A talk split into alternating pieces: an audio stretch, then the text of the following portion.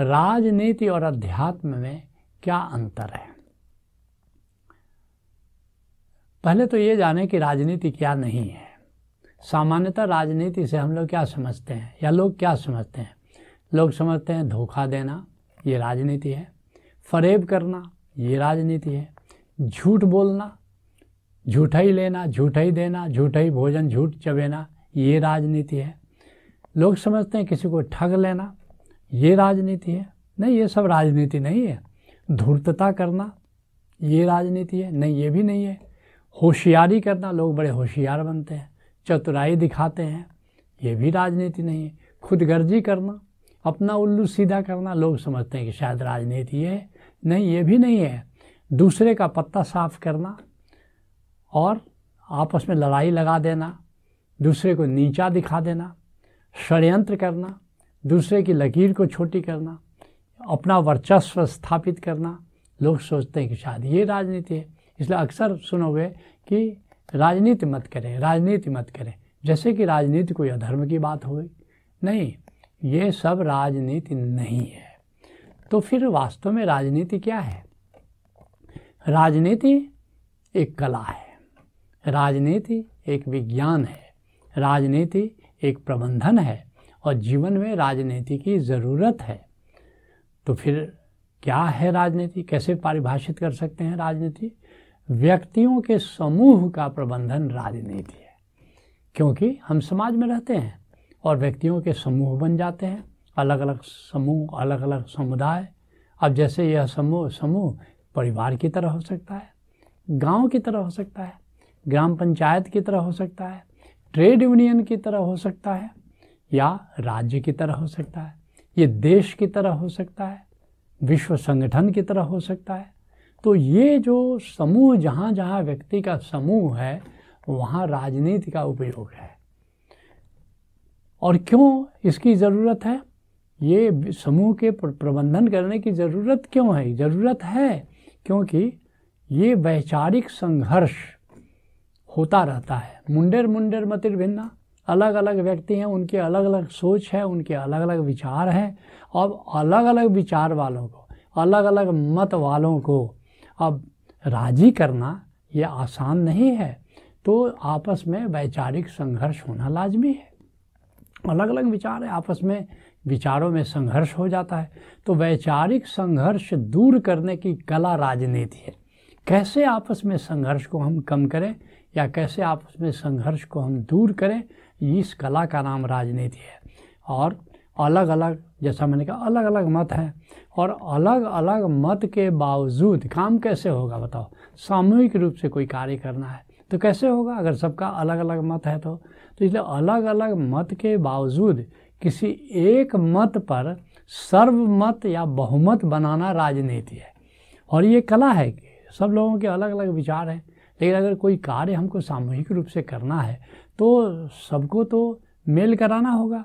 किसी एक मत पर राज़ी हो, कराना होगा। किसी एक निर्णय पर सबको बनाना होगा। तो ये जो कला है, इसका नाम राजनीति है। और क्या है राजनीति? कि इस तरह बहुमत द्वारा कानून बनाना होगा, क्योंकि समाज तो कानून से चलेगा। कोई कानून नहीं है। तब तो बड़ी विचित्र स्थिति पैदा हो जाएगी, अराजकता पैदा हो जाएगी। तो सबको ले करके एक सब सर्व स्वीकार जो सबको द्वारा जो स्वीकृत हो, ऐसा कानून बना ना। और कुछ लोग तब भी नहीं मानेंगे। तो फिर उनको, उनके लिए दंड संहिता कैसे दंड दिया जाए, जो लोग इस तरह से डिफाई करते हैं तो वो दंड संहिता बनाना, उसका निर्माण करना, ये राजनीति है। और इसी तरह, जैसे हम समूह हैं, हम सामाजिक प्राणी हैं तो आर्थिक रूप से सबको विकसित करना होगा। जीवन को और बेहतर बनाना होगा। तो समूह के आर्थिक विकास का प्रावधान ढूंढना भी राजनीति है।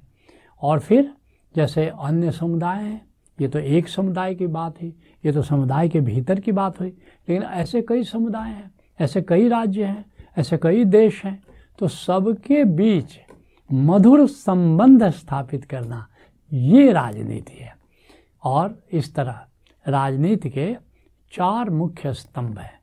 चार पिलर्स हैं राजनीति के, जिसमें राजनीति के अंतर्गत हम इसका सहारा लेते हैं।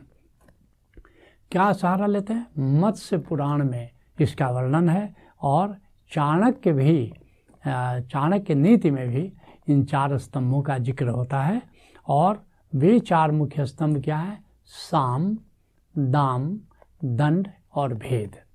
मत्स्य पुराण में महाराज मनु पूछते हैं मत्स्यावतार हरि से कि राजनीति के आधार क्या हैं? और उसमें स्वयं हरि बता रहे हैं, साम, दाम, दंड और भेद। चाणक्य ने इसका इतना ज़्यादा इस्तेमाल किया कि लोग बहुधा इसे चाणक्य नीति के नाम से ही जानते हैं। साम क्या है? साम है कि किसी को राज़ी करना है। जैसे मैंने बताया कि राजनीति में लोगों को राज़ी करना होता है। किसी एक मत पर, एक निर्णय पर पहुँचने के लिए, एक उद्देश्य पर राज़ी होने के लिए तो पहला जो शस्त्र कह सकते हो, जो लागू किया जाता है, उसको कहते हैं साम। साम का अर्थ क्या हुआ? किसी को सम्यक प्रशंसा करो। सम्यक प्रशंसा, झूठी प्रशंसा नहीं, अगला समझ जाता है कि आप जो है चापलूसी कर रहे हो। सम्यक प्रशंसा, उसके गुणों को रिकोगनाइज करो, उसके गुणों की सराहना करो, क्योंकि प्रशंसा एक ऐसी चीज़ है कि सबको अच्छी लगती है। वीणा की तान और अपनी तारीफ़ सबको अच्छी लगती है। तो उसके गुणों की प्रशंसा करोगे तो आपसे वो राज़ी हो जाएगा कि ये व्यक्ति मेरी कद्र करता है आ, मुझे गरिमावान मानता है। तो चलो इसकी बात पर हम राज़ी हो जाते हैं। तो ये पहला अस्त है कि सम्यक प्रशंसा करो और इस तरह संवाद करो उससे। कुछ उसकी सुनो कुछ अपनी कहो और जैसे स्टीफन आर का वे कहता है कि पहले सुनो। फिर बताओ कि तुमने क्या समझा। तो सुनो, फिर दूसरा समझो। और फिर बताओ कि तुमने क्या समझा और तब जा कर के अपनी बात कहो संवाद एक कला है। तो राजनीति में जो पहला अस्त्र, पहला स्तंभ जिसका हम प्रयोग करते हैं, वो है संवाद। और उसमें अगले की प्रशंसा, सम्यक प्रशंसा बहुत ज़रूरी है। तो ये है साम। जो दूसरा अस्त्र राजनीति में इस्तेमाल किया जाता है, उसका नाम है दाम। दाम का क्या अर्थ है? दाम का मतलब अब तुम कुछ दान दो, कुछ क्या करो उसका, कुछ पद दो, कुछ लाभ उसको दो। अगले को जब लाभ दो, उसको पता चलेगा कि हाँ इनसे समझौता करने में हमारा लाभ है। विशेष रूप से आर्थिक लाभ है। आर्थिक लाभ नहीं तो आपने कुछ पद दिया, आपने कुछ प्रतिष्ठा दी। तो आर्थिक लाभ दो तो आर्थिक लाभ पा करके लोग राज़ी हो जाते हैं। अर्थात कि दाम का मतलब कुछ आर्थिक लाभ दो या आर्थिक लाभ। उसको दिखाओ कि इस बात को अगर आप मान जाएँगे तो आपका भी लाभ होगा। हमारी भी जय जय और तुम्हारी भी जय जय तो अगला राज़ी हो जाएगा आपके निर्णय से। फिर तीसरा क्या है? दंड है। दंड का क्या मतलब हुआ? कि समाज को अगर चलाना है तो कुछ लोग खल होते हैं। तो उनके लिए दंड का प्रावधान होना चाहिए। किसी ने किसी का मर्डर कर दिया किसी ने किसी को आ, मारा पीटा धन का नुकसान कर दिया तो फिर क्या ऐसे लोगों के लिए हर समाज ने कुछ कानून बनाए हैं?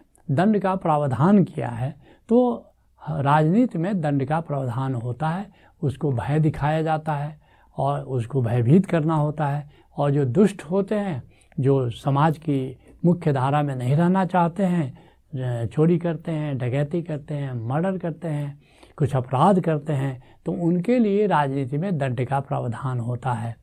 और फिर अंतिम शस्त्र जो राजनीति का है, वह है भेद, जिसका अंग्रेज़ों ने बहुत प्रयोग किया अपने देश में कि फूट डालो और राज करो। जब देखो कि जो अगला समुदाय है, वह राज़ी नहीं है, और वो हमारे समुदाय को नुकसान पहुँचाने के लिए तैयार है, या हमारी सरकार को नुकसान पहुँचाने के लिए तैयार है तो फिर क्या करते हैं कि वहाँ पर भेद डालते हैं।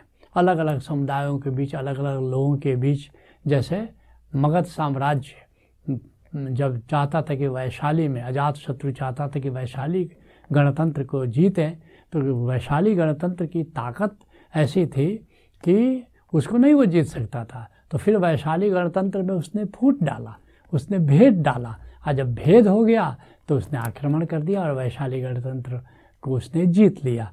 तो ये जो भेद है, ये फूट की नीति है, ये एक तरह से अंतिम नीति है, जिसका प्रयोग राजनीति में किया जाता है। सबसे उत्तम है कि, सबसे उत्कृष्ट कह लो कि शाम का प्रयोग करो। उसके नीचे उत्तम कह सकते हो कि दाम का प्रयोग करो। और उसके नीचे जो मध्यम राजनीति क्या है कि दंड का प्रावधान करो। और जो निकृष्ट राजनीति है कि फिर भेद पैदा करो और भेद पैदा करके और फिर उस पर विजय प्राप्त करो। तो ये तो राजनीति रही है। लेकिन अध्यात्म क्या है? अध्यात्म स्वयं का प्रबंधन अध्यात्म है। इसको समूह से लेना देना नहीं है। ये सेल्फ डेवलपमेंट है। स्वयं से लेना देना है। राजनीति क्या थी? समूह का प्रबंधन। और अध्यात्म क्या है? स्वयं का प्रबंधन। और स्वयं का प्रबंधन कैसे किया जाता है? तो अध्यात्म के भी चार स्तंभ हैं। क्या स्तंभ है? पहला है ध्यान। स्वयं का प्रबंधन करना है तो ध्यान ज़रूरी है। क्यों? ध्यान के द्वारा ज्ञान होता है। आत्मज्ञान होता है। तुम जानते हो कि मैं आत्मा हूँ। दूसरा स्तंभ क्या है? दूसरा स्तंभ है साक्षी। अर्थात सदा आत्मस्मरण में रहो। जो भी कर्म करो, आत्मस्मरण के साथ करो। जो भी कर्म करो, केवल अपने हाथों को इन्वॉल्व मत करो, केवल अपने दिमाग को इन्वॉल्व मत करो, केवल अपने भावों को इमोशंस को, हृदय को इन्वॉल्व मत करो, अपने आत्मा को भी उसमें इन्वॉल्व करो। ये अध्यात्म का दूसरा स्तंभ है। तीसरा स्तंभ क्या है? तीसरा स्तंभ है समाधि। कभी कभी स्वयं में लीन हो जाओ, क्योंकि उसमें एक ताजगी बनी रहती है।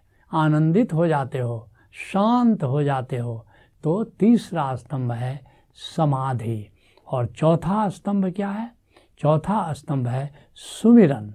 अर्थात गोविंद को जान करके, ये भक्ति की बात है, गोविंद की, को जान करके उसके प्रेम में रहो, उसकी याद में रहो।